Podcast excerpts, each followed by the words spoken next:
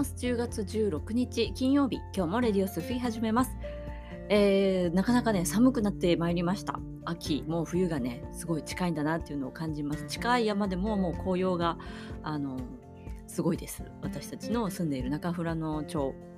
ですね、北海道の真ん中にあります。本当にね、えー、朝晩、えー、気温は1桁になっています。東京でいうと冬ですよね、えー、そういう感じになってきています。えー、うちは薪ストーブを使ってるんですけども、まあったかくてね、まあ、いいんですよ。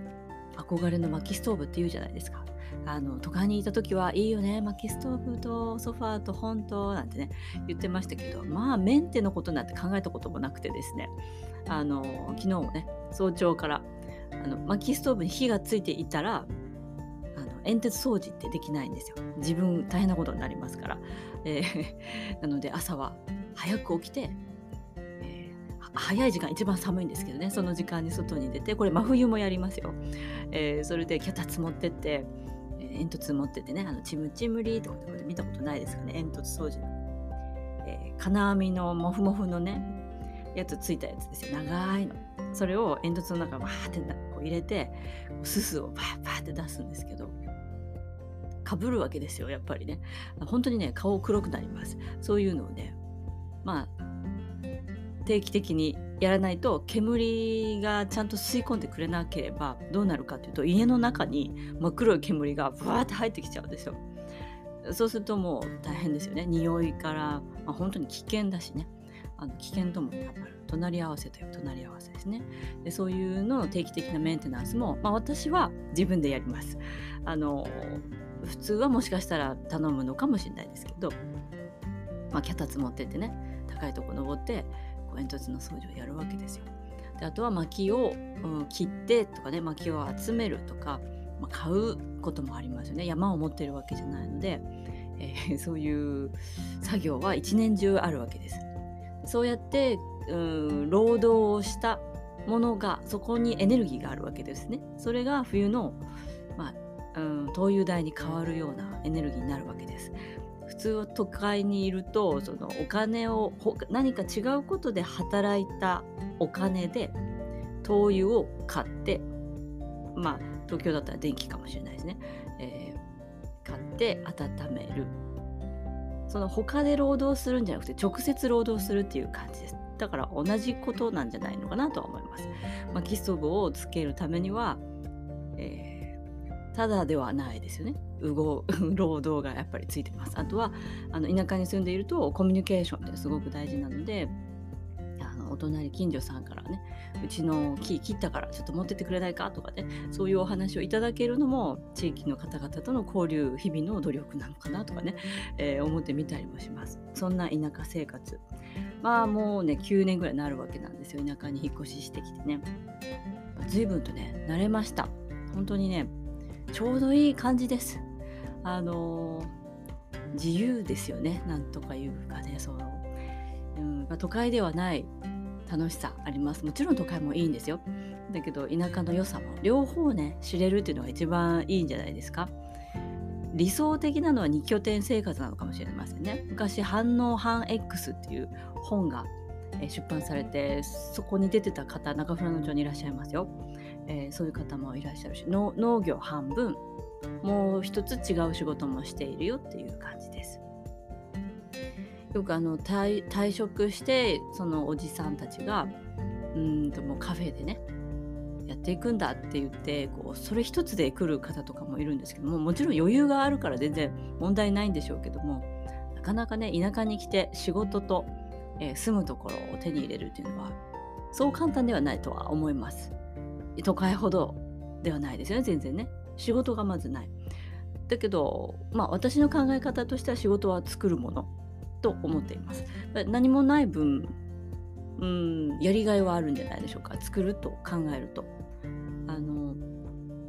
うん、就職するとか、アルバイトするとか、雇ってもらうことが当たり前と考えているとなかなか田舎生活は難しいのかなと思います。手に職を持っている人は全然いけると思いますよ。そのオンライン化が今ね進んでいますから何でも物流も大和さんとかねそういう方々のおかげなんですけれども、え、お買い物も田舎でできるしインターネットがあればなんとか生きていけるっていうしかも楽しくっていうねそういうのもあるのかなとは思いますね。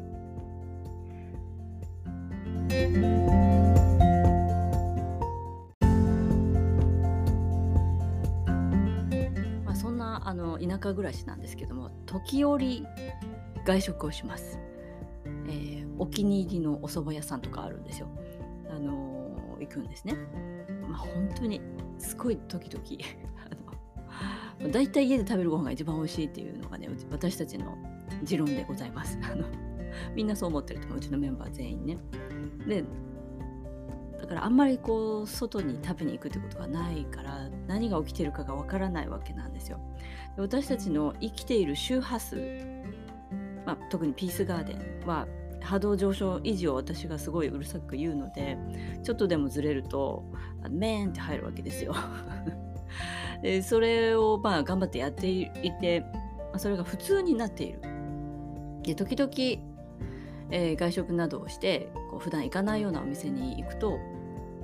普段出会わないような人たちがわーっと入ってきたりします。まあ、今時期その GoTo トラベルとかで観光客の方とかもね、まあ、ちらほら見えるわけですよね。そこでわーって入ってくるとそれまでもうねなんか私お店行くとすごい人が増えちゃうんですよ。あの昔からそうなんですけどなんか呼んじゃうんでしょうね招き猫うちの母親もそういうこと言ってましたけどね血は争えないんですねこれね。えーお店にとっては良くないんでしょうけどあ空いててよかったって思っちゃったりもしますね。あ落ち着いてご飯が食べれるわって思って入ったらすぐ「いらっしゃいませ」って来るんですよ。あいらっしゃいませいらっしゃいませ何回来るねみたいな感じであの人がいっぱい来ちゃうんですね。でそういうのも霊媒体質とかっていう人に特徴だそうですよ。あのそういう現象起きてる方自分の霊媒体質をあの疑ってみてください、えー、そうするとですねうわーって来るわけですよ。でぐにゃにゃにゃってなってなすごい荒々しい波動で入ってくるわけです。で店員さん店長さんをこうなんかこうちょっと困らせるような感じの態度言葉。うーん喋ってる声もすごく耳障りな耳障りって言ったら申し訳ないんだけども周波数が荒いという意味です。えー、綺麗なねクラシックを聴いてるところにいきなりノイジーな音楽が入ってきたら耳障りだと思ってしまうじゃないですか。そういう感覚です。これ感覚の問題ね。で喋ってる言葉自体も荒々しくてなんかこう割れよしな感じで喋ってるんですよね。うんなんかちょっとせっかくの美味しいご飯が、うん、乱れるな周波数がと思っているんだけどもまあ人は人だしと思いながらねでも耳に入ってくるものだから気になるわけですよね。気にしないようにしてるんですけど。人と同化する私の体質はなかなかそれを切ることがやっぱちょっとは難しいですね。しかもご飯食べてるし口開けてるわけですよ。食べてる吸い込んでるとかやってるとその辺の波動を飲み込んじゃうわけですよね。もう歩く掃除機かって言われたこともありますから本当に、えー、そうすると、まあ、しばらく経つとですねふっと気づくとわーって言ってた人たちの波動が静かになるんですよ。あ人ってあの同じ空間の中にいるとエネルギーが移ります、えー何が起きたかっていうとわーってなってたんですよ。団体で来てねビャビャビャってなってました。で相変わらずずっと来ても喋ってるわけ。その店自体はそんなわーっていうお店ではないんですよね。えー、そんな中でも私がちょっと気にしながらこうご飯を食べていると波動がいっちゃうわけですよ。ぐるーんとね循環しちゃう。そうするとなんか急にねふっと見ると顔つきも優しくなってるしあの眠たそうな穏やかそうな顔になっている。面白いと思って。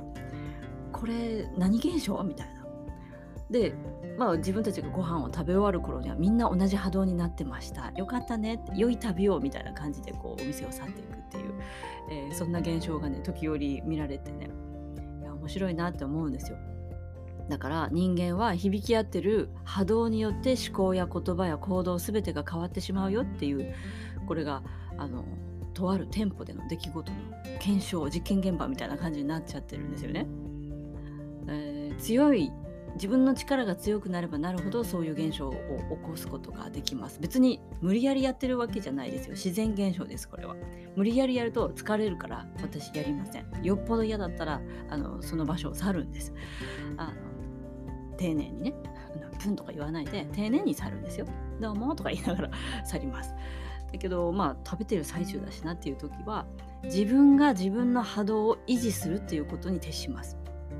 いつもだって穏やかな波動を維持しているわけですから周りがどんな状況であろうと自分さえ維持できてればいいんです。人は人。自分は自分。という感じで、えー、維持していくんです。人のことは気になるけど気にしない。もちろんうるせえなとかねそういうこと思っちゃダメだよ。あのそうじゃないですからね。あの何て言うんだろう。犬がワンワンワンって吠えててもどうやったって吠え吠えちゃうじゃん。もしうちも犬がいるんですけどね。あのそれにうるさいと言っても疲れるだけ。こっちが怒るのは。じゃあどうしたらいいかっていうと自分の周波数波動を食べながら来た時と同じように維持をする努力をする。それだけです。来るよやっぱりそういうね。荒々しい波動は流れてくるんだけども。だとしても自分の波動を維持する。維持して維持してああもうなそうするとねふとね気にならなくなるんですよ。ガヤガヤしたものがね。それでふと顔を上げてその人たちの顔を見るとすごい穏やかそうであ声でもかけてみましょうか？みたいな「こんにちは」とか「どこから来たんですか?」とか言ってしまいそうなぐらいいい人みたいな感じに、まあ、見えるっていうのでしょうかね。そういうことが起きます。入った時はもうひどいなちょっとうるさいなってねちょっとは思うんですよ。私は成人じゃございませんので あのうんなんか荒々しいなってやっぱり思うわけです。でもそこにあのだからといってブーブーって文句垂れたりはしないんです。そこまで行っちゃったらもう完全に向こうに飲まれているという証拠です。わーってきた証拠にうるさいだとは思うけれども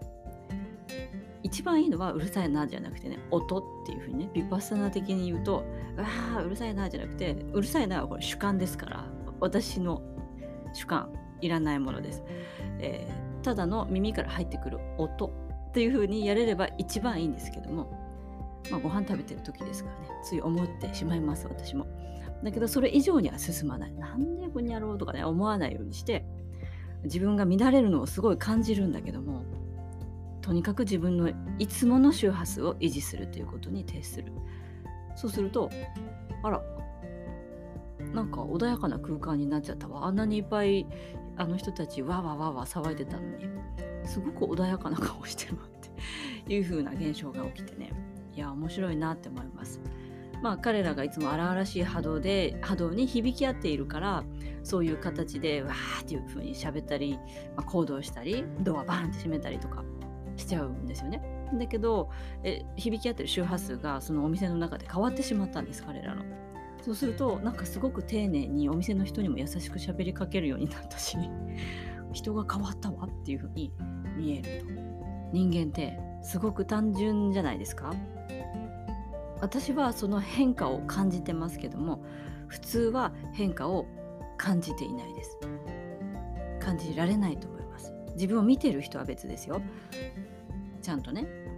うん、そういう自分の変化っていうのには気づいておいてほしいなとは思いますね。わあ今自分すごい乱れてるなとか変なとこのエネルギーとつながってるもうその時に思考乱れちゃってると思いますからなかなかあの乱れ切っちゃうと戻すのが難しいので乱れそうだなっていうところで戻ってこれたら一番いいですね。やっぱり日々のレッスンが必要だと思います。周波数が全然違うわけですよ。えー、周波数が違えば聞こえる音楽が違うということですから周波数を違く生きるっていうのはうん普通の世界で何かに表現すると思うとこうやって3次元で生きていることと夢の世界みたいな感じですね。で夢の世界でちょっと生きてると、まあ、それはそれでみんな覚えてるじゃないですか。だけどうーん目が覚めて3次元にどっぷりしっかり目が覚めると夢のことってすっかり忘れちゃうでしょ。それが周波数の違いでそこで何を喋ったかとか何を聞いたかっていうのは全部忘れちゃうんです。でもまた夢に戻って、えー、周波数がね夢の方の世界とつながるとまた思い出せたりもします。あそういやこの夢この間見たなとかねそういうの夢で感じられる人もいると思うんですがまた起きたら3次元どっぷりハマって何言ったっけ？あ何だったっけって言いますよね。そういうことが今後この世の中でもこの3次元と言われてるこの現実世界でも起きえるかなというのが最近ちょっと感じていることですね。えー、それが二極化ですね、えー、そういう二極化、まあ、獣の世界か神の世界か、うん、分かりやすく例えるなら3次元か夢の世界かという違いかなと思います。3次元で起きたことをそれは夢には持っていけるんですけども夢の世界は高い次元ですから高い次元で起きたことは3次元に引っ張ってこれないです。忘れちゃうんです。覚えてない人がほとんどでしょ？夢の中はね。でそれが今後起きる可能性があるよって。普通に生きててもそういうことが起きるのかなというふうにね。なんかそういう現象がちょっと続いてて、えー、私にではないんですけどもなんか見ててそういうふうに感じることもあるので世の中そんな風になっていくのかなというふうにねちょっと考えたりもしています。えー、どうでしょうかね皆さんそんな世界をどっち行きたいですか、まあ、両方行けるようになるのが一番いいです。私あの本当に瞑想とかしてて完全なるパラレルワールドに行ったことがあってあの本当にそっちで生きてる感じです。こうやって皆さんはこうやって耳でこのラジオを聴いてくれていると思うんですがこの感覚が瞑想をしている最中に起きたんですよ。普通にそっちでも生きてたんですよね。あれ？なんだろう？これは？みたいな。でなんか疑問も特に思わずに普通に考えたり歩いたり見たり聞いたりしている世界に行ってここで生きてるのと全然変わらない状態になってでもある時にあれ？私さっき瞑想してなかったっけ？って思い出してであなんかちょっと怖いかもってその時はねもう10年以上前なんですけど思って3次元に戻らなきゃって思って瞑想をやめなきゃって目を覚ますという意味ですよ、えー、やろうと思ったんだけどもう体に意識が3次元の方に戻らなくなってしまって目が 目が開かない目が開かないって言って一人でもがき苦しんだことがあるんですよね。でようやくバーンって目が覚めて目が覚めてというか目が開いて目が開かないという状況になったんですよね。目が開いて今の何だったんだろうっていうかえ？この世界の現実とさっき見てた現実と差がないって思ったんですよ。夢だったらああ夢を見てたなっていう風に感じるじゃないですか。なんかちょっと違う感じが夢の中で自分がこう歩いてたりしてても起きたらああれは夢だったなって思うと思うんですが夢じゃないんですよ。ああすごい世界に行ったなということがね一度あって、えー、まあ、驚いたっていう感じです。まあ、しっかりとしたね指導者がいればそれを説明してくれたんだと思うんですけど私の場合は あの自力でそこからこう自分の中でね理解に苦しみながらですねあの今日まで至るという感じでまあそういうもんなんだなって今はね思えますけども当時はまだまだ修行したての感じでしたので、えー、何が起きたのかちょっとわからなかったですね。今はもう夢の中で普通に何々さんにヒーリングしてましたとか普通にやってます。で、あの、こんにちはとかって挨拶をしたりとかですね。あの物事を考えたりなんか霊的なおっかないものが飛んでくる時もあるんですよ。そうすると普通に夢の中でじゃあ般若心経を唱えますとか言って、えー、浄化したり条例したりとかそういうことは通にできていて、えー、まあ、24時間私は生きてますっていう感じがします。あの昔瞑想はいつしたらいいんですかというふうにヨガの聖者さんに聞いた方がいらっしゃいまして、えー、ヨガの聖者の方はこう言いました、えー、瞑想ですか？瞑想は24時間するものですよというふうにおっしゃったそうなんですね。えじゃあ朝とか夜とかじゃなくていいんだ。あの私はその話を聞いて瞑想している時の脳波の状態、まあ、シータだったりデルタだったりだと思いますがあのその状態を普通に生きてる時も維持してくださいねという意味だろうなと私は今ならわかりますね。皆さん普通はベータ波で生きているはずです。えー、荒荒い感じですね、えー、怒ったり不安とかそういうものが存在する周波数帯域です。でそうじゃなくて慈しみ愛調和感謝というものの周波数で24時間生きてくださいね。で普通はね起きてる時間は18時間ぐらいかもしれないんですけども寝てる時もヒーリングをしたりしている私にとっては24時間瞑想をしなさいねっていうのが本当に現実になったなというふうにね、えー、今思っています。本当に自分が思ったことそれを経験してみたいな知りたいなって思うとすぐ現象から学びなさいというふうにねこうレッスンが来るわけですよ。でそういうものをね怖がらずに目の前の出来事からしっかりと学んでいくと自分がなりたい自分昨日もねお話ししました。自分の目の前のに起きていることは100%自分が望んだことですよ。それをしっかり捉えておかないと目の前にできたことに納得がいかないわけです、えー、そういう生き方じゃ全然成長できませんのでぜひそういうふうにね今日も生きていきましょう。それでは今日も良い一日を。